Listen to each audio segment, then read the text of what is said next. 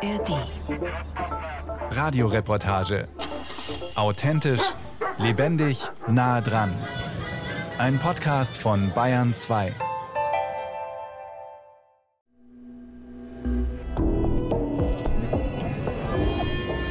Das ist ja nicht Deutschland, das ist BRD Finanzagentur GmbH. Hier müsste ein kompletter Umbruch her. Eine Art Revolution müsste passieren. Die Polizei ist nicht mehr unsere Polizei. Ich hoffe, dass die komplette Regierung sämtlicher Parteien aufgelöst wird. Das ist eine Verbotsdemokratie jetzt. Das dürfen sie nicht, das dürfen sie nicht. Wir sehen eigentlich nicht eine Krise der Demokratie, sondern wir sehen eigentlich eine Krise der Repräsentation. Parteien haben wirklich große Schwierigkeiten. Das System ist unter extremem Stress. Egal, ob es Corona ist, ob es Energiekrise, Inflation oder der Krieg ist, es geht immer darum, die Regierung und die demokratischen Verfahren in unserem Land zu delegitimieren, die abzuwerten, zu sagen, das ist alles fremdgesteuert, wir können hier nichts mitentscheiden. Die AfD arbeiten ganz gezielt mit Migrantengruppen. Die erstellen die Werbematerialien in unterschiedlichen Sprachen, die sprechen gezielt die Menschen mit Migrationshintergrund an. Demokratie 2023, finde existiert gar nicht. Wir würden das Parlament als Bühne nutzen, um ähm, den Menschen die Augen zu öffnen über die, die Zustände Zustände in dem Land. Ne? Unsere Zielstellung ist ja, dass wir zum Beispiel einen Volksentscheid durchbringen, dass wir dann über eine Neuausrichtung in Sachsen ähm, abstimmen. Wir wollen äh, das System, so wie es jetzt ist, nicht dem das Überleben sichern. Und was macht unsere Regierung? Nix Demokratie. Es müsste Demokratie geben. Irgendwas hat sich auch an der Demokratie selbst geändert. Sie scheint auch in Deutschland nicht mehr so ein Stabilitätsfaktor zu sein. Es scheint nicht mehr so gut zu klappen mit der Repräsentation. Man sieht Risse im Gefüge. Demokratie im Stress. Auch in Deutschland nehmen die Gegner zu. Ein Feature von Susanne Beetz.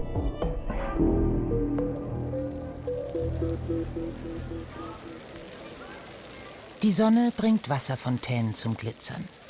Sie springen zu Dutzenden aus dem großen versiegelten Platz vor dem Bezirksrathaus. Sie verebben kurz, sprühen abwechselnd wieder hoch. Sehr zur Freude der Kinder, die im Sommer zwischen dem kühlen Nass herumtoben. Der Platz im Kölner Bezirk heißt Pariser Platz. Es gibt auch einen Londoner Platz und viele Straßen sind nach europäischen Städten Göteborg, Florenz oder Lyon benannt. Hochhaustürme, uniforme Mietskasernen mit Balkonen und vielen Satellitenschüsseln, braun-beige Zweckbauten aus den 70er Jahren bestimmen dieses Viertel im Norden von Köln. Aber es gibt auch viel Grün dazwischen. Kleine Parks, Spielplätze, hohe Laubbäume, in denen der Wind rauscht. 82.000 Menschen leben in Chorweiler. Sie kommen ursprünglich aus 120 verschiedenen Nationen. Die meisten Chorweiler mit Migrationshintergrund besitzen die deutsche Staatsangehörigkeit oder sind hier geboren.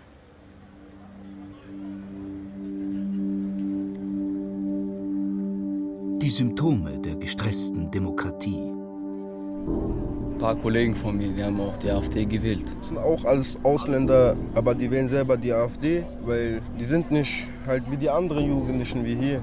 Die sind anständiger. Das sind unsere Jungs. Ja, die AfD ist selbstverständlich. Weil ich finde, die Ausländer sollten raus aus Deutschland. Aber du bist Tschetschene. Ja, aber. Wir sind anders wie die. Die anderen sind frecher und. Klauen unsere Jobs und so. Klauen sehr viel. Die Ausländer, die beleidigen, die haben keinen Anstand, keinen Respekt. Und die AfD, was erwartet ihr euch von ihr? Das, was sie halt machen, ja, das finde ich halt richtig. Glaubt ihr an die Demokratie noch? Schwer zu sagen heutzutage. Das ist heutzutage ein sehr großes Thema, aber Demokratie in 2023, finde existiert gar nicht.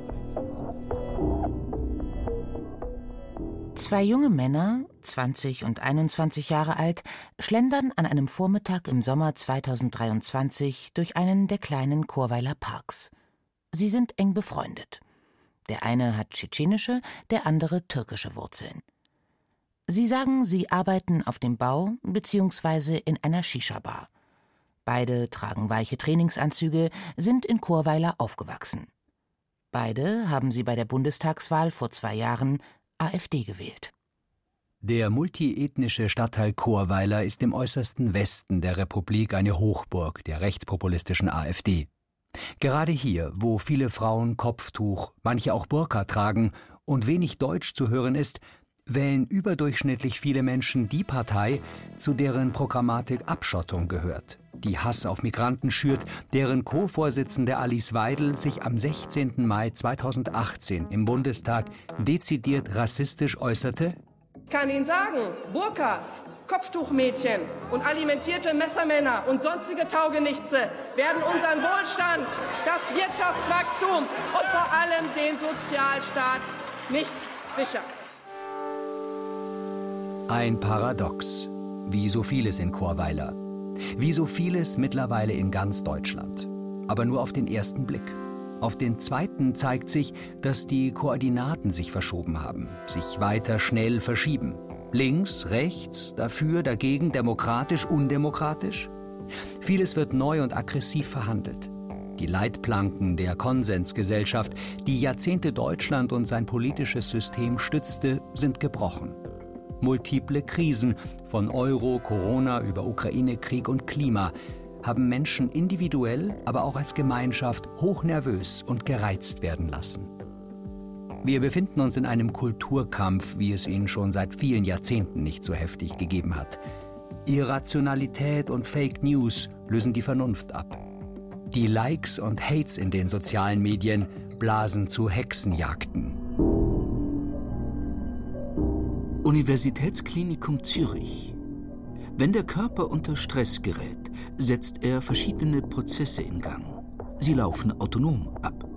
Der Organismus aktiviert den Sympathikus, jenen Teil des Nervensystems, der unter anderem für Flucht und Kampf zuständig ist. Das ist eine Verbotsdemokratie jetzt. Das dürfen sie nicht, das dürfen sie nicht. Die Regierung hat für mich nur einen Grund, eine Infrastruktur zu schaffen, in der Menschen friedlich miteinander leben können. Aber die hat kein Recht, in mein persönliches Leben einzugreifen. Und das findet gerade statt. Die hat mir auch nicht zu sagen, du musst jetzt so, so, so, so eine Wärme, Wärmepumpe da einbauen. Das System, also was dahinter steckt, eine moderne Sklavenhaltergesellschaft. Ich habe mir mal hier von der Basis die Intentionen angeschaut. Die sind im Prinzip richtig, bloß wenn die sagen, dass sie das jetzt existierende System gar nicht antasten wollen, na dann ist das kalter Kaffee. Lenin hatte damals auch so gesagt, entweder wird richtig umgekrempelt oder gar nicht. Erich Rittermeier mit Hund Willi an der Leine in Chorweiler, Nordrhein-Westfalen. Und ein Mann in Chemnitz, Sachsen, der ein hochwertiges Fahrrad schiebt und anonym bleiben möchte. Der eine westdeutsch, der andere ostdeutsch sozialisiert. Beide sind in Rente. Beide hatten davor gut bezahlte Berufe. Trotzdem ist jeder auf seine Art wütend auf die Politik. Nicht wegen einzelner Gesetze oder einzelner Politiker, sie hadern vielmehr mit dem politischen System als solchem. Dieses Beschimpfen, Niedermachen, diese latente Aggressivität schwächt das Immunsystem der liberalen repräsentativen Demokratie. Wie ein Virus breitet sich diese Haltung aus, ein Impfstoff dagegen ist noch nicht in Sicht. Andere sind der Demokratie sogar so feindlich gesinnt, dass sie deswegen regelmäßig auf die Straße gehen. Dass sie die Demokratie als Diktatur beschimpfen und wiederum Machthaber verehren, die veritable Diktaturen etabliert haben sofortigst die Waffenlieferung stoppen. Das ist erstmal das, das Wichtigste.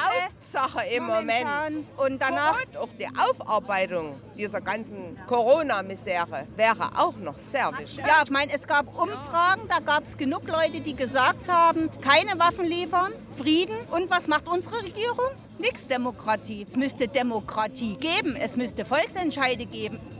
Schön, dass ihr alle da seid. Herzlich willkommen zum Montagsspaziergang für Wahrheit, Freiheit und Frieden und natürlich für Selbstbestimmung. Ein sanfter Wind geht durch die breite Brückenstraße im sächsischen Chemnitz. Karl Marx schaut wie immer ernst und etwas mürrisch. Viele hundert Menschen haben sich um seinen 40 Tonnen schweren Bronzekopf versammelt, realisiert nach dem Entwurf eines sowjetrussischen Künstlers. Das wuchtige Denkmal wurde 1971 errichtet, als die DDR kurz aufblühte. Es ist ein sternenklarer Abend, ein Montag. Und wie jeden Montag wird demonstriert in Chemnitz, das zwischendurch mal Karl-Marx-Stadt hieß. Lügenpresse! Lügenpresse! Lügenpresse! Lügenpresse! Fast tausend Menschen werden es wohl sein, die sich zu ihrem Spaziergang in Bewegung setzen eskortiert von Polizisten zu Fuß und in Autos. Ich bin die Einzige, die durch ein Mikrofon mit ARD und BR-Logo als Medienvertreterin deutlich erkennbar ist. Viele feindliche Blicke. Zuerst nur Kopfschütteln, wenn ich um ein Gespräch bitte. Bald aber brechen sich Erregung, Enttäuschung und Wut Bahn. Ich wünsche mir, dass hier was Grundlegendes passiert. Vorzugsweise, dass der Ami endlich mal aus unserem schönen Deutschland verschwindet. Politik fürs Volk, nicht gegens Volk. Man braucht sicherlich jemanden, der die Fäden in der Hand hat und die ganzen Geschicke lenkt. Es gibt einen großen Mann derzeit, der für sein Volk was tut. Deutschland ist Kriegstreiber. Welche Fahne haben Sie jetzt dabei? Das sehen Sie doch, die deutsch-sowjetische Freundschaftsfahne. Wir stehen dazu nach wie vor. Weil der Wohlstand, den wir jetzt haben, den haben wir auch den Russen zu verdanken. Die Ukraine hätte neutral bleiben sollen oder überhaupt neutral werden sollen. Aber das wollen die Ukrainer offensichtlich nicht. Na, wer hat denn das gesteuert? Das haben gesteuert die NATO und die Amerikaner, eindeutig. Und dass sich der Putin bedrängt fühlt, muss man ja auch mit verstehen. Es demonstrieren vor allem ältere Menschen, vor allem ältere Männer, aber auch einige auffallend gut gekleidete Frauen. Vereinzelt sind auch junge Familien bei dem Chemnitzer Montagsspaziergang dabei, mit Kleinkindern im Wagen oder in Tragetüchern. Viele Fahnen werden geschwenkt, solche aus der sächsischen Königszeit, blaue mit der weißen Friedenstaube, eine Regenbogenfahne und zahlreiche Flaggen Russlands. Diese Kriegstreiberei der deutschen Regierung und der amerikanischen Regierung. Gucken Sie unser Banner an, da steht drauf, das war eigentlich mal die Tradition der Grünen Partei. Jetzt ist sie mittlerweile verraten. Hätten Sie gern einen anderen Staat? Einen anderen Staat nicht, aber einen demokratischen Staat. Weil ich bin in einer Diktatur groß geworden. Ich habe eigentlich gedacht, weil immer von Demokratie geredet worden ist in Deutschland, dass ich auch dann 89 in eine Demokratie komme. Aber das ist ja noch eine schlimmere Diktatur. Die häufigsten Stresssymptome laut Universitätsklinikum Zürich sind Zittern, beschleunigter Herzschlag, Schlafstörungen, Panik, Wutanfälle, verlangsamtes Denken, Vergesslichkeit, Schweißausbrüche, Durchfall, Resignation. Von Chemnitz im Südosten der Republik, 420 Kilometer Luftlinie, ziemlich schnurgerade Richtung Westen, sitzt in der Kölner Innenstadt Philipp Mano an einem Kaffeetisch. Seine linke Hand ruht auf einem kleinen blau eingebundenen Buch. Klammer auf, End, Bindestrich, Klammer zu, Demokratisierung der Demokratie. Edition Surkamp. Ein verwirrender Titel. Was meint er nun eigentlich? Entdemokratisierung oder Demokratisierung? Die Leute möchten schon gerne sich kollektiv selbst bestimmen. Also auch wenn sie äußern, sie hätten gerne einen starken Führer, was man häufig unter Autokratisierung oder auch unter autoritären Charakter abbucht, wollen die Leute ja trotzdem gerne diesen Führer nach ihrem eigenen Interessen, Präferenzen, Vorstellungen auswählen können. Das heißt also, wir haben extrem stabile Zustimmungswerte zur Herrschaftsform Demokratie letztendlich sind alle anderen alternativen Regime auch nur mit Gewalt zu stabilisieren. Also ob das eine Theokratie im Iran ist oder ob das eine sogenannte Volksrepublik in Nordkorea ist, es läuft ja nur über Repression. Das heißt, die Demokratie ist eigentlich im Moment die einzig vorherrschende politische Regierungsform, die auf Zustimmung rechnen kann. Der Pulsmesser der Demokratie. Philipp Mano ist Verfasser des kleinen blauen Buches und Lehrstuhlinhaber für Politikwissenschaften an der Universität Bremen. Sein Spezialgebiet ist Demokratie- und Populismusforschung. In diesem Forschungsbereich kommt man nicht um einen Widerspruch herum, der heute fast allen westlichen Gesellschaften innewohnt.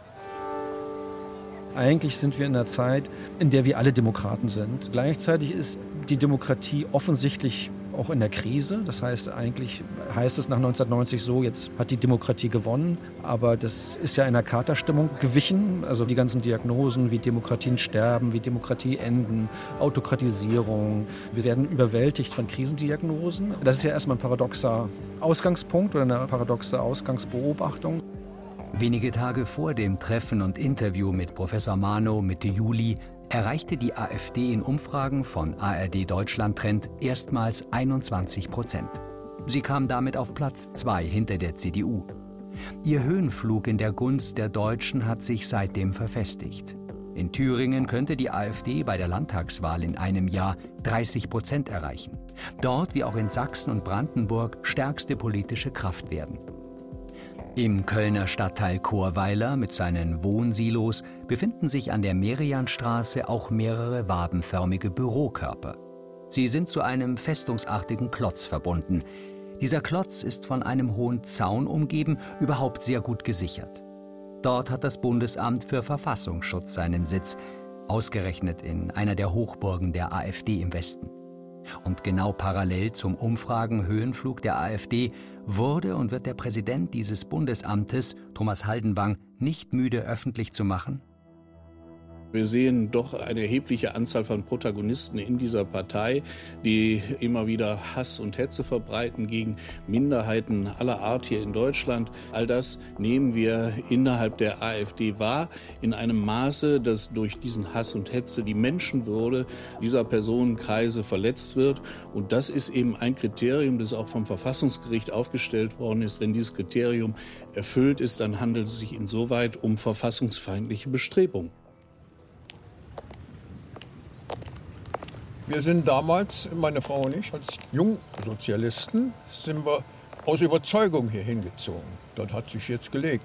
Wenn ich das richtig überlege, eigentlich mehr deutsch empfindende Ausländer als Deutsche. Also wenn Sie hier rumlaufen und fragen nach der Migrationspolitik, die Ausländer, die sind richtig sauer. Die damals gekommen sind als Gastarbeiter, die hier noch hingekommen sind, um zu arbeiten. Ja, weil die finden das nicht okay, dass hier Leute hinkommen, die praktisch unser Geld aufbrauchen und sich dann hier auch dementsprechend daneben benehmen, weil das fällt auf die zurück. Weniger auf mich als auf die. Auf einem der von hohen Bäumen beschatteten Wege, die durch die Wohnanlagen führen, geht Erich Rittermeier mit seinem Hund spazieren. Einer der wenigen Chorweiler, die ich treffe, die keinen Migrationshintergrund haben. Auch er, der ehemalige Jungsozialist, neigt der AfD zu. Sein Gesicht verfärbt sich rot, wenn man ihn fragt, ob er der Demokratie und ihren Institutionen vertraue. Wenn die immer von Demokratie sprechen, die AfD zum Beispiel wäre nicht demokratisch, dann frage ich mich, kann man undemokratischer sein als in der Corona-Zeit? Man kann nicht undemokratischer sein. Also gut, ich meine jetzt als Drittes Reich, wenn ich jetzt die, die anderen ausrotten will, das ist eine andere Sache. Aber in einem Land kann man nicht undemokratischer sein, als man das in der Corona-Zeit war. Und man ist es jetzt noch. Sie leugnen es jetzt noch und sie wissen genau, dass sie die Menschen betrogen haben. Ein paar Schritte weiter sitzen in einem Park eine blasse Frau und ein blasser junger Mann sich gegenüber und trinken aus Dosen. Es ist gegen 11 Uhr mittags. Beide sehen müde aus. Es handelt sich um Mutter und Sohn. Sie möchten anonym bleiben, ihren Ärger aber schon loswerden. Scheiße, hier ist alles Junkies. Hier sind leider viele drogenabhängige Menschen und die Kriminalität ist hier sehr, sehr hoch geworden, sodass man auf die Kinder echt hier aufpassen muss. Ich erfahre weiterhin, dass der Sohn eine Ausbildung als Zimmermann macht, die aber an den Nagel hängen will. Dass die Mutter mehrere Putzstellen hat, damit die beiden sich eine Wohnung leisten können, die groß genug für ihre drei Hunde ist. Wählen sie ebenfalls AfD, so wie viele in Chorweiler? Beide winken ab. Sie haben längst resigniert, den Glauben an die eigene Rolle innerhalb der Demokratie verloren. Ich keine Lust. Es wird eh das gewählt, was man nicht wählen will, ne? Warum soll ich dann wählen? Ich gehe auch nicht wählen. Und ich sehe das so, dass das eh schon von vornherein klar ist, welche Partei da gewinnt. Ich fühle mich da sehr verarscht, weil ich glaube nicht, dass die Stimmen da wirklich zählen. Bin ich ganz ehrlich.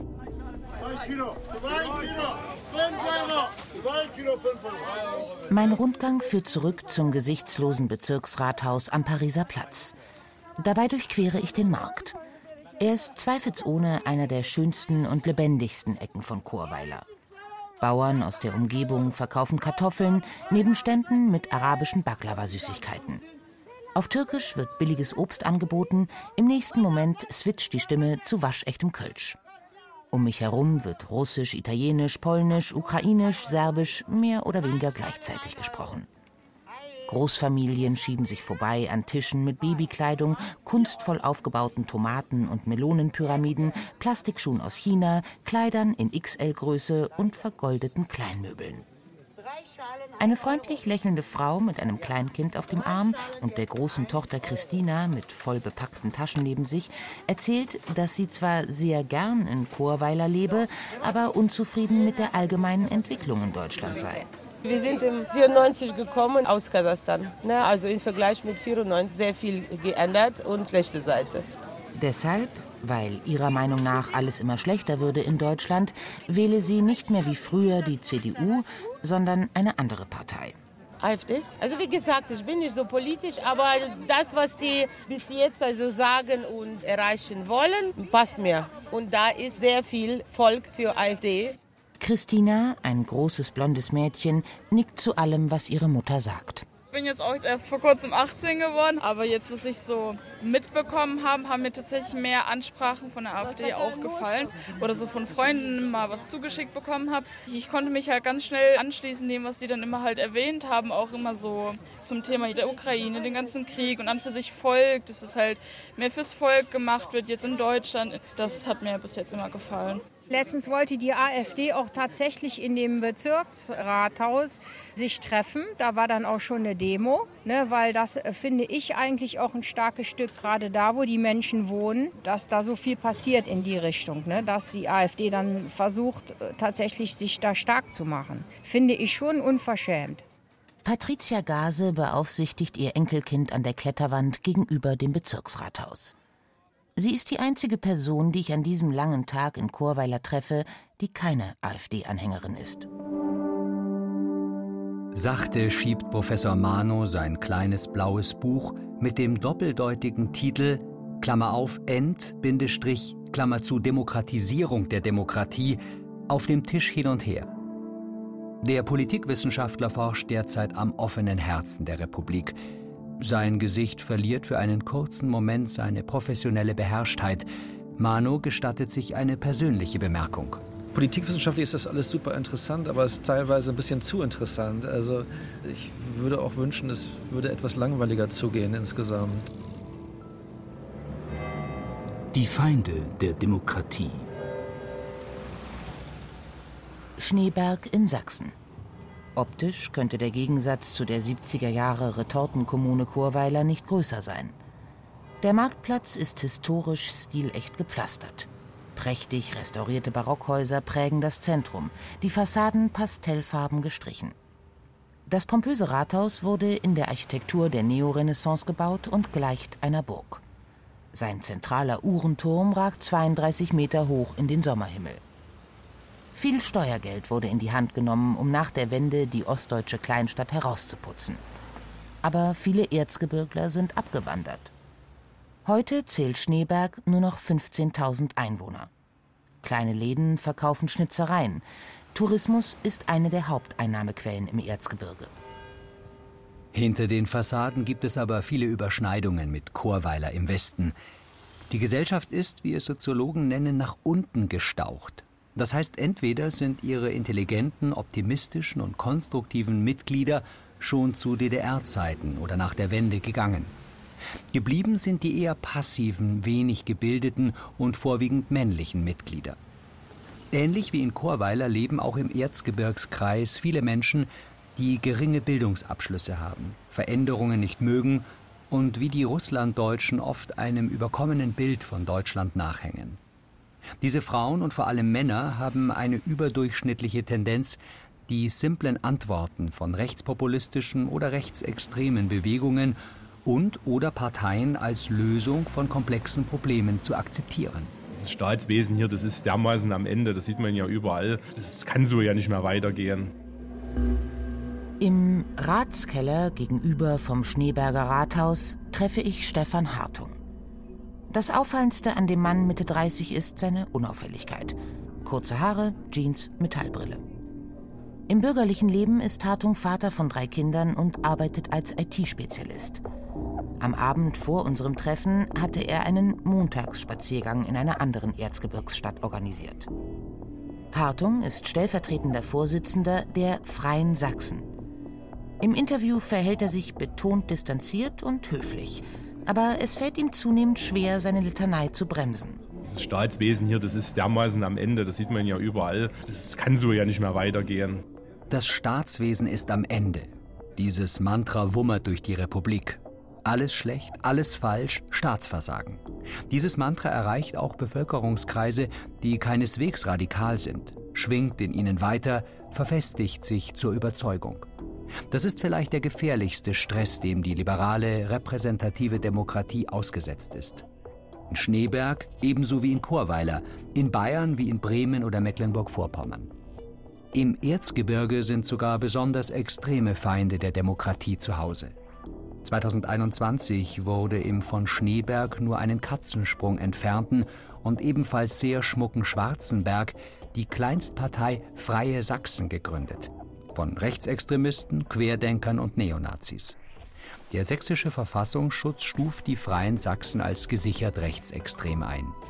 Die Partei benutzt Fahnen und Embleme mit dem Wappen des sächsischen Königshauses. Sie erkennt der Bundesrepublik ihre Legitimation und damit ihre Existenz ab. Viele freien Sachsen wollen einen Sexit, einen Austritt Sachsens aus der Bundesrepublik. Wenn jemand sagt, er lehnt die Bundesrepublik ab, weil sie ein Besatzungskonstrukt ist, ne, sage ich gut, du hast weitgehend ja recht. Ne? Also wenn man mal ein bisschen an der Oberfläche kratzt, sehen wir ja, dass die Bundesrepublik ja wirklich kein souveräner Staat ist den Rechtsstaat gleichzeitig zu unterwandern und zu delegitimieren. Da ist dieses Wahl in das Schöffinnenamt eine Variante. Andere sind, dass wir bei jeglichen Demonstrationen, die zurzeit auch stattfinden, egal ob es Corona ist, ob es Energiekrise, Inflation oder der Krieg ist, geht immer darum, die Regierung und die demokratischen Verfahren in unserem Land zu delegitimieren, die abzuwerten, zu sagen, das ist alles fremdgesteuert, wir können hier nichts mitentscheiden. In einigen kleineren Gemeinden in Sachsen, man gründet als rechte Gruppe eine eigene Versammlung und macht dann so eine Proforma-Wahl und sagt dann, der Stadtrat und der Bürgermeister haben hier nichts mehr zu melden, wir sind jetzt die Gemeindeversammlung. Das sagt Michael Natke. Er arbeitet seit Jahren als Fachreferent beim Kulturbüro Sachsen. Er weiß bestens Bescheid über die Aktivisten, Drahtzieher und Netzwerker, die die Demokratie in seinem Bundesland besonders in den Schwitzkasten nehmen. Stefan Hartung aus Bad Schlema, der via Telegram-Kanal die Szene steuert und vernetzt. DJ Andreas Hofmann, der Chemnitzer Anwalt Martin Kohlmann, der den Freien Sachsen vorsitzt. Michael Brück aus dem Dortmunder Nazi-Kiez. Aber auch über die führenden AfD-Funktionäre, unter anderem Jörg Urban, Landes- und Fraktionschef der sächsischen AfD, der um einen bürgerlich seriösen Habitus bemüht ist. Auf der regionalen Ebene passt zwischen AfD und Freie Sachsen kein Blatt Papier. Ein Beispiel ist Waldheim in Mittelsachsen, wo demonstriert wird gemeinsam Freie Sachsen und AfD oder in Kriebetal, da sollen ein paar unbegleitete minderjährige Geflüchtete untergebracht werden. In der einen Woche melden die Freien Sachsen die Demonstration an, in der nächsten Woche meldet die AfD die Demonstration an. In Bautzen beispielsweise tritt Urban, der Landeschef der AfD, gemeinsam auf der Bühne auf mit einem wichtigen Akteur der Freien Sachsen, mit Michael Brück. Die AfD arbeitet da mit knallharten Neonazis zusammen auf der regionalen Ebene. Die demokratischen Institutionen sollen ins Wanken gebracht werden, auch mit den Schöffenwahlen.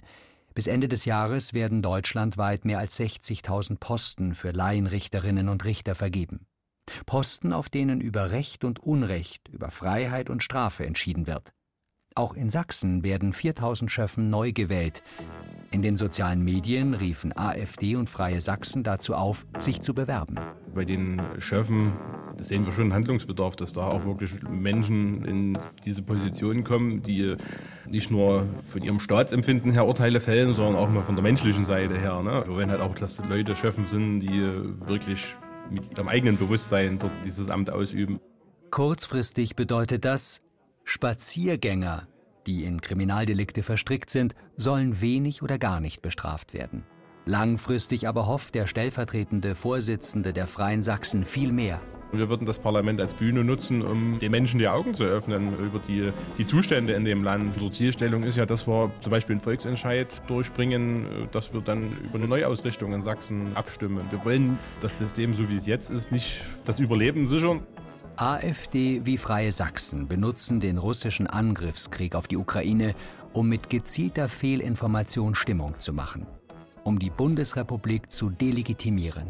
Ich glaube, das, was momentan so am meisten bewegt, ist diese ganze Waffenlieferungsgeschichte, beziehungsweise allgemein so diese Situation, dass Deutschland de facto ja ein fremdgesteuertes Land ist, dass die Bundesrepublik US-amerikanische Befehle nur ausführt und wir uns dort im Prinzip beteiligen an dieser kriegerischen Auseinandersetzung in der Ukraine, mit der wir als Deutsche eigentlich überhaupt nichts zu tun hätten im Normalfall.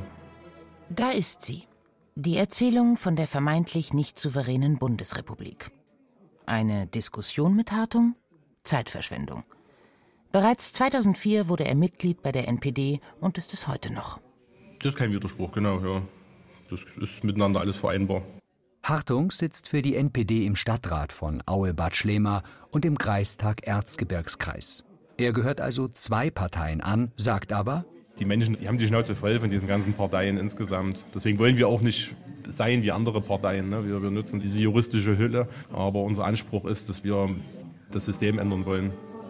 Auch bei uns sieht man ja, dass viel des Protestes andere Ausdrucksformen wählt, sich also nicht mehr über Parteien artikuliert, sondern tatsächlich Bewegungscharakter bekommt. Wir sehen eigentlich nicht eine Krise der Demokratie, sondern wir sehen eigentlich eine Krise der Repräsentation. In Zeiten sozialer Medien viel der Mobilisierung, des Diskurses hat sich ins Netz verlagert. Parteien haben wirklich große Schwierigkeiten, als relativ starre Organisation da hinterherzukommen. Das System ist unter extremem Stress, ja. Laut sächsischem Verfassungsschutz ist es den Freien Sachsen gelungen, Anschlussfähigkeit an nicht-extremistische Bevölkerungskreise herzustellen und das Protestgeschehen stark zu beeinflussen. Wir halten da Kontakt zu vielen, unterstützen die. Bei uns im Erzgebirgskreis, da gibt es viele. Oder in Chemnitz, die Initiative Chemnitz steht auf, sind gute Verbindungen da. In Blauen sind wir auch regelmäßig mit vor Ort. Aber das halt auch schon seit 2015. Ja, das sind halt dann die, die damals schon die Proteste organisiert haben, die auf der Straße waren. Das sind im Wesentlichen auch die, die es halt heute noch machen und mit denen wir dann halt Kontakt halten. Und wir sagen halt, pass auf, wenn ihr mal Hilfe braucht, wenn ihr mal einen Rechtsanwalt braucht oder was auch immer, wir kümmern uns dann darum. So, oder wir unterstützen uns dann gegenseitig mal mit einem Rednerauftritt oder wie auch immer. Ne? Also so auf dieser ganz praktischen Ebene. Aufgrund ihrer Stärke stellt die AfD das politische System einer liberalen, repräsentativen Demokratie in Deutschland am vehementesten in Frage. Auch die AfD möchte vor allem über Volksabstimmungen Politik machen, Parlamente mit ihren Kompromissen übergehen. Wie alle Populisten favorisiert die Partei ein System, in dem die Herrschenden möglichst direkt mit dem Volk kommunizieren, ähnlich wie es der US-amerikanische Präsident Donald Trump via Twitter mit seinen Anhängern erfolgreich exerzierte. Die AfD hat es geschafft, sich in der Fläche gut zu verankern. Sie stellt eine Fraktion im Bundestag und ist in allen Landtagen vertreten, außer in Hamburg, Rheinland-Pfalz, Schleswig-Holstein und Bremen. In Bremen aber nur deshalb nicht, weil dort die Fraktion der rechtspopulistischen Bürger in Wut, die sich mittlerweile Bündnis Deutschland nennen, in der Bürgerschaft sitzt. Die Strategen der AfD denken völkisch, was einem modernen Staatswesen widerspricht. Sie wollen einen Austritt aus der Europäischen Union, sie haben wenig Respekt vor demokratischen Institutionen und Gerichten. In Sachsen-Anhalt gibt es inzwischen den ersten hauptamtlichen AfD-Bürgermeister und im Thüringer Landkreis Sonneberg ist der im Sommer gewählte Landrat ebenfalls von der AfD. Darüber hinaus gibt es eine lebhafte und sich überlappende Szene von Verschwörungsaktivisten, die ebenfalls den Parlamentarismus in Frage stellen. Die rechtsradikale Gruppierung Dritter Weg etwa. Im Halbjahresbericht des Bayerischen Verfassungsschutzes von Ende August 2023 heißt es, dass die Schnittmengen von Reichsbürgern und Rechtsextremisten immer größer würden. Die Zahl der Reichsbürger in Bayern wird vom Verfassungsschutz auf 5500 beziffert. Laut CSU-Innenminister Joachim Herrmann eint Rechtsextreme, Reichsbürger und Verschwörungstheoretiker der Hass auf den Staat. Bei der Pressekonferenz anlässlich der Vorstellung des Berichtes betonte Herrmann, dass demokratiefeindliche Aussagen immer weiter in den bürgerlichen Diskurs eindringen. Und der Politikwissenschaftler Philipp Mano konstatiert, irgendwas hat sich auch an der Demokratie selbst geändert. Sie scheint also zumindest auch in Deutschland nicht mehr so ein Stabilitätsfaktor zu sein. Es scheint nicht mehr so gut zu klappen mit der Repräsentation. Man sieht Risse im Gefüge. Wir gucken auf Stimmenergebnisse von Parteien, die als populistisch bezeichnet werden, die also im Grunde genommen auch eine Art von Fundamentalkritik an der Demokratie üben, also an der real existierenden Demokratie. Deutschland ist ja letztendlich ein Nachzügler in dieser Bewegung. Also die AfD ist ja erst 2017 das erste Mal in den Bundestag gekommen. Nehmen Sie Trump 2016, Rassemblement National, also Cinque Stelle, Podemos Syriza. Die Schwedendemokraten tolerieren eine bürgerliche Regierung in Schweden. Die wahren Finnen sind Teil der Regierungskoalition in Finnland.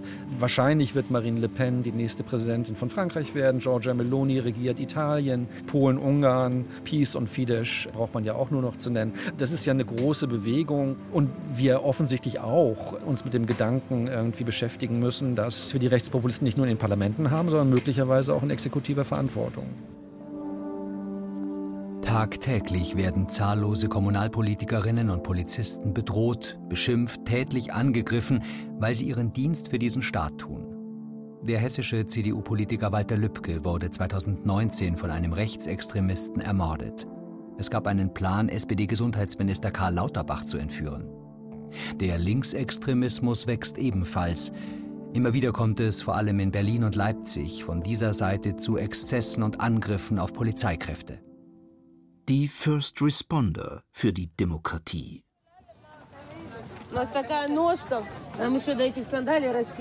Viele kommen aus, aus totalitären Regimen, ne? Migrantengruppen, die kennen das. Ich komme aus der ehemaligen Sowjetunion. Ich habe noch kommunistische Regime auch voll miterlebt. Unsere Kulturgruppe, die Russlanddeutschen, wurden diskriminiert. Aber nicht nur die, sondern auch die Krim-Tataren, jüdische Mitbürger und so weiter. Man hat auch diese Ungerechtigkeit sehr deutlich gespürt. Und wir hatten auch bewusst damals Deutschland als unser Einwanderungsziel ausgesucht, nicht nur weil wir deutsche Abstammung sind, nicht nur deswegen, sondern auch weil wir Deutschland als ein demokratisches Land, als demokratisches System wahrgenommen haben. Auch das wieder ein Paradox. Diejenigen, die einst der Demokratie wegen nach Deutschland kamen, tendieren heute zur rechtspopulistischen AfD. Roman Friedrich hat sein Fahrrad an einen Zaun geschlossen. Seinen Rucksack stellt er neben seinen Stuhl. Ebenso wie sein kariertes Hemd exakt auf Kante gebügelt ist, wählt der kahlköpfige Mann Ende 40 auch seine Worte mit großem Bedacht. Sein Lächeln kommt sparsam, aber wenn es kommt, strahlt es eine große Ruhe und Verlässlichkeit aus. Ohne diese Eigenschaften käme er in seinem Beruf wahrscheinlich nicht weit. Friedrich arbeitet seit vielen Jahren als Streetworker im Bezirk Chorweiler in dem Stadtteil von Köln, wo Traditionen und Ethnien aufeinanderprallen, wo Armut und geringe Bildung zu Hause sind. Das erfordert sehr viel interkulturelle Kompetenz. Es schafft auch viel Platz für wohlmögliche Konflikte. Aber gleichzeitig gibt es auch unheimlich viel Potenzial da. Und daran setzen wir auch. Die Konflikte entstehen in solchen Bereichen wie zum Beispiel Arbeitslosigkeit oder Diskriminierung am Arbeitsplatz, Konflikte in der Familie, in der Schule. Es gibt für Streetworker nichts, wo er nicht so ein bisschen Experte sein müsste. Die Personen, und die vielleicht nicht so mit dem deutschen System vertraut sind, die Barriere zu den Ämtern ist einfach viel zu hoch. Und die finden einfach diesen Weg, wo denen geholfen, wo die beraten werden können, nicht. Daher sind Streetworker auch notwendig. Im Grunde genommen ist der Streetworker Roman Friedrich ein First Responder für die ins Zittern geratene Demokratie. Er beobachtet genau, welche Stimmung sich zusammenbraut, und zwar direkt an den Graswurzeln der Gesellschaft. Friedrich verhehlt nicht, dass er selbst Mitglied der CDU ist und sich sorgt, wie sehr die AfD in Milieus wie Chorweiler andockt.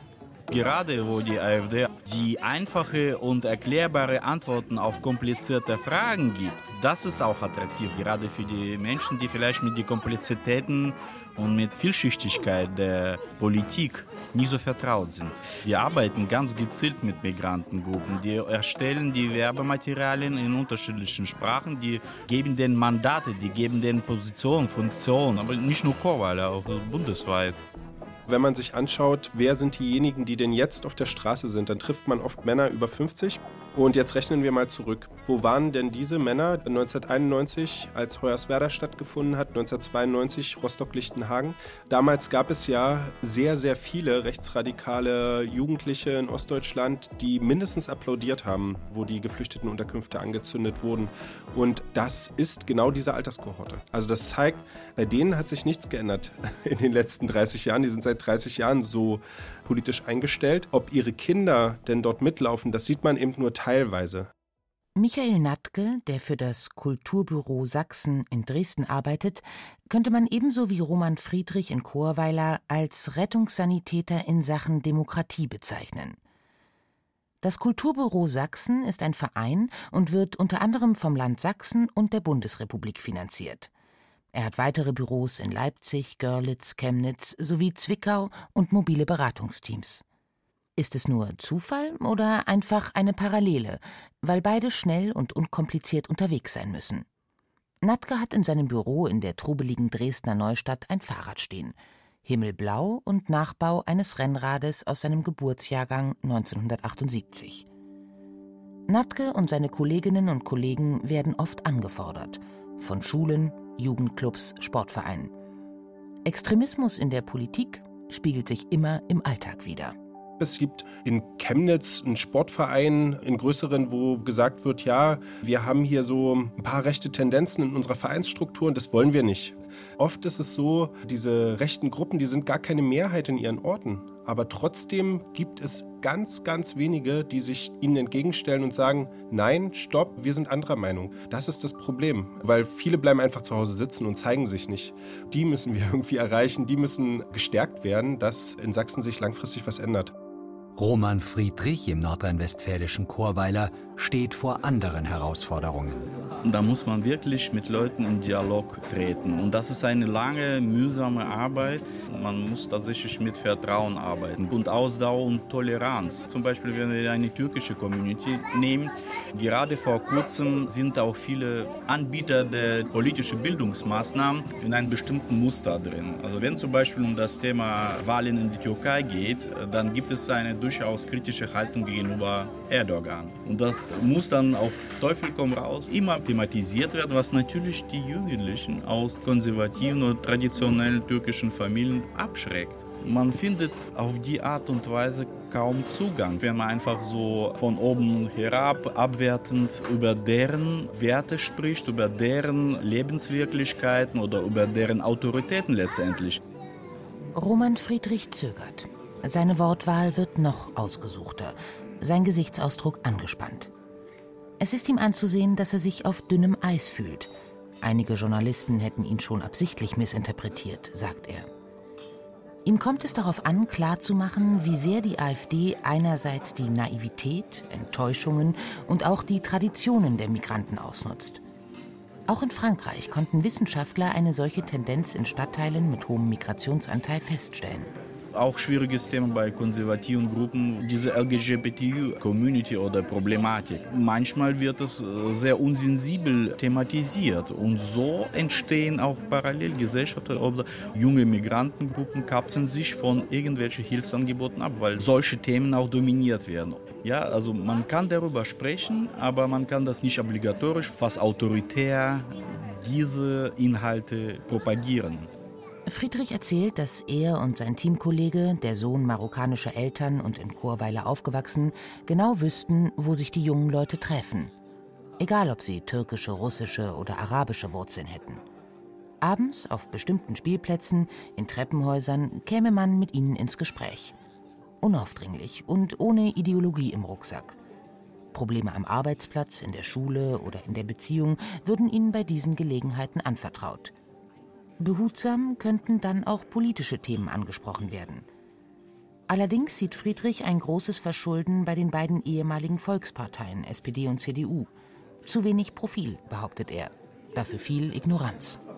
Wir haben in Köln, wenn ich jetzt mich nicht irre, um die 60 Prozent Menschen entweder mit Migrationshintergrund oder mit Migrationsbiografie. Wenn wir aber unser Stadtrat betrachten, das spiegelt das überhaupt nicht wider. Und die Menschen mit Einwanderungsgeschichte, die sehen auch diesen Unterschied und die fühlen sich dann auch angesprochen, wenn sie wirklich angesprochen werden. Die sagen, okay, also die Partei interessiert sich für mich, dann interessiert mich auch für Partei. Friedrichs Mittagspause geht zu Ende. Gleich wird er Formulare holen, Menschen in Chorweiler dabei helfen, Beamtendeutsch zu verstehen, Wohnungen und Jobs zu finden, Anträge auszufüllen, teilzuhaben an der Demokratie. Seine letzten Sätze in unserem Interview klingen skeptisch und traurig. Sie hallen in mir noch lange nach und setzen indirekt den Ton für dieses Feature. Die Verantwortlichen müssen sich im Klaren sein, dass demokratische Prozesse nicht automatisch laufen, dass die immer wieder kritisch überprüft werden. Ich sehe jetzt Umgang mit Splitterparteien, Kleinparteien und mit der AfD weniger effektiv und an manchen Stellen sogar kontraproduktiv weil es schafft eine bequeme und komfortable Rolle, eine Opferrolle für diese Partei. Mit dieser Rolle identifizieren sie viele Menschen, die diese Diskriminierungserfahrung auch erlebt haben in Deutschland. Und das sehen wir jetzt auch. Ne? Dieser Zuwachs ist kaum erklärbar. Warum gewinnen die an Popularität jetzt gerade? Dann steht man vor einem riesigen Puzzle mit Hunderten von Puzzleteilen und ein wichtiges Puzzleteil ist natürlich 1989, 90 die Wende und das, was in den 1990er Jahren passiert ist. Und dann werden von westdeutschen Unternehmern für ein Euro plötzlich der Betrieb aufgekauft, zugemacht und das hat alles keinen Wert mehr. Hier gerade in dem Viertel, wo wir uns befinden, Dresden-Neustadt, zwei Drittel der Wohnungen gehören Menschen aus Westdeutschland. Das hat natürlich bei einigen Menschen tiefe Wunden hinterlassen, aber, und das finde ich wichtig, es ist kein Grund, sich von der Demokratie abzuwenden, sondern das ist ja gerade die Chance innerhalb einer Demokratie, dass man Dinge, die vielleicht nicht gut gelaufen sind, ansprechen kann und verändern kann. Das zu erkennen, erkennen. Ich glaube, das ist vielen Ostdeutschen leider noch nicht gelungen. Gleich wird auch Michael Natke sein schickes Retro-Rennrad schultern und vom dritten Stock auf die belebte Bautzner Straße in Dresden-Neustadt hinuntertragen. Er hat einen Termin im sächsischen Justizministerium. Dort wird es darum gehen, welche Möglichkeiten der Rechtsstaat hat, zu verhindern, dass Rechtsextreme wie Ihr Schöffenamt die Gerichte unterwandern. Das Ministerium heißt offiziell Sächsisches Staatsministerium der Justiz für Europa, Gleichstellung und für Demokratie. Als einziges in der Bundesrepublik, die Not scheint groß in Sachsen. Michael Nattke grinst, halb zynisch, halb deprimiert. Bei einem Teil der Bevölkerung steht die Demokratie, so wie wir sie kennen, zur Disposition. Und ein Teil lehnt die auch ganz klar ab und möchte ein anderes politisches System autoritäre Vorstellungen, dass irgendwer Mächtiges sagt, wo es lang geht und dann wird es so gemacht. Zurück zum Montagsspaziergang in Chemnitz, wo der Krawall als geil empfunden wird und Volk ein Kampfbegriff ist. Der russische Angriffskrieg auf die Ukraine wird umgedeutet. Der Ruf nach einem Autokraten ist unüberhörbar. Zumindest vertritt der Orban die Interessen seines Landes. Ich bin ein mehrfacher Familienvater und das macht mir halt einfach Angst. Und man will Russland in den langen, äh, entbehrungsreichen Krieg drängen. Keine Parteienoligarchie. Die Altparteien, die sollen sich zum Teufel scheren. Auf der Theaterstraße nähert sich der Zug einem hell erleuchteten Laden. Dort befindet sich die Geschäftsstelle des AfD-Kreisverbandes Chemnitz. Eine Frau steht hinter der Glastür und winkt. Viele Montagsspaziergänger winken zurück. Ein junger Mann in rosa Jogginganzug mit Haardutt und vielen Goldkettchen um den Hals lächelt mich überraschend freundlich an. Sein Freund neben ihm auch. Das ist ja nicht Deutschland, das ist BRD Finanzagentur GmbH. Ja, wir sind besetzte Zone. Hier müsste ein kompletter Umbruch her. Eine Art Revolution müsste passieren. Die Polizei ist nicht mehr unsere Polizei. Ich hoffe, dass die komplette Regierung sämtlicher Parteien aufgelöst wird. Nach knapp einer Stunde endet die Demo. Karl Marx schaut noch immer stoisch ernst. Am nächsten Montag heißt es hier wieder, Krawall ist geil. Die Minderheit gegen die Demokratie verfestigt sich. In Sachsen, in Thüringen und Brandenburg auch. In den drei ostdeutschen Ländern wird im Herbst 2024 ein neuer Landtag gewählt. Wenn man den vergleichenden Blick nochmal wirft, sind wir in Deutschland irgendwie in einer besonderen Dilemmasituation. Das trifft von der bundesdeutschen DNA eben auf so eine sehr, sehr, sehr, sehr starke Ausprägung dieses wehrhaften Demokratiegedankens der das sehr stark über Parteiverbote, Beobachtung durch den Verfassungsschutz und so weiter versucht in den Griff zu kriegen, während die Skandinavier, das ist ja genau der Punkt, die genau diese Art der wehrhaften Demokratie nicht kennen, die versuchen einfach damit stärker politisch umzugehen. Das heißt, sie sagen so, wir müssen uns thematisch mit diesen Leuten stärker auseinandersetzen. Zur Not müssen wir sie entzaubern. Auch in Schweden gab es natürlich lange Zeit diese Cordon Sanitaire-Politik, aber irgendwann hat man gesehen, okay, es funktioniert nicht mehr. Und wenn Sie sich die dänischen Sozialdemokraten angucken, aber man würde jetzt ja auch sagen, die dänische Sozialdemokratie hat ja wahrscheinlich sich einfach programmatisch auch entschlossen zu sagen, so, wir reagieren jetzt auf die Punkte. Und ich glaube, ehrlich gesagt, dass wir in Deutschland so ein bisschen das Problem haben, dass wir, also geschichtlich natürlich völlig verständlich, aus dieser sehr, sehr starken Tradition einer Militant Democracy kommen uns das eigentlich programmatisch so ein bisschen inflexibel macht, weil wir dauernd sagen, so, okay, diese ganzen Geschichten, die da thematisiert werden, die rühren wir einfach überhaupt nicht an und jemand, der das tut, wird gleich mit dem Bannfluch belegt. Der Pulsmesser der Demokratie. Philipp Manu, der Politikprofessor und Verfasser des kleinen Buches mit dem paradoxen, aber sinnhaften Titel Klammer auf End, Klammer zu, Demokratisierung der Demokratie, diagnostiziert nicht nur den Zustand der Demokratie.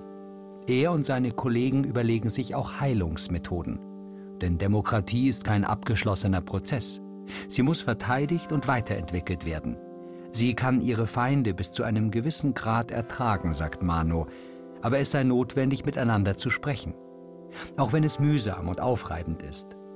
Die Wählerinnen und Wähler der AfD sind bei weitem nicht alle Demokratiefeinde. Außerdem würde man rein hypothetisch die AfD via Bundesverfassungsgericht verbieten, die Themen, die sie bespielt, blieben trotzdem. Die demokratischen Parteien wiederum haben weiße Flecken geschaffen, Tabuzonen und manchmal einen hochmoralischen Gestus, der eben nicht mehr demokratisch ist, weil er diejenigen, die nicht so gestimmt sind, an den Rand drängt. Es gibt diesen Begriff, den zwei Kollegen von mir geprägt haben, Euthanasie der Politik. Das ist ein sehr, sehr harter Begriff. Also Euthanasie vom griechischen Wortstamm der Schöne, der gute Tod. Was meine ich jetzt ganz genau? Naja, wir haben ja viele Dinge, die einfach aus der Politik ausgelagert werden. An die EZB delegiert oder an den EuGH delegiert oder eben an WTO und TTIP, an internationale Verträge, an internationale Konventionen, an internationale Akteure oder supranationale Akteure wie die Europäische Kommission, die natürlich letztendlich sehr viel weniger direkt demokratisch zu beeinflussen ist als jetzt ein nationales Parlament. Und über diese Kette, nicht, also sozusagen Entpolitisierung des Politischen, stärkere Konstitutionalisierung, viel mehr einklagbar über Recht als bestimmbar über Politik. Damit werden Parlamente weniger wichtig und wenn Parlamente weniger wichtig werden, werden Parteien weniger wichtig. Und wenn Parteien weniger wichtig werden, sind Wahlen weniger wichtig. Und insofern, es gibt dieses Bon mot, wenn man so möchte, eines berühmten Populismusforschers, Carsten Müde, ein Holländer, der gesagt hat, naja, Populismus ist eigentlich eine illiberal-demokratische Antwort auf einen zunehmend undemokratischen Liberalismus. Demokratien sind fragil und verletzlich. Sie setzen Bürgerinnen und Bürger voraus, die diese Kostbarkeit zu schätzen wissen. Die Demokratie selbst kann weder Freiheit noch aufgeklärte Vernunft erzwingen. Wir müssen sie wollen und leben. Demokratie im Stress. Auch in Deutschland nehmen die Gegner zu. Ein Feature von Susanne Beetz. Redaktion Henrik Jarczyk. Gesprochen von Xenia Tilling, Florian Schwarz und Peter Weiß. Technik Wolfgang Lösch. Sounddesign Christoph Brandner. Diese Sendung finden Sie unter bayern2.de als Podcast Radioreportage und überall, wo es Podcasts gibt.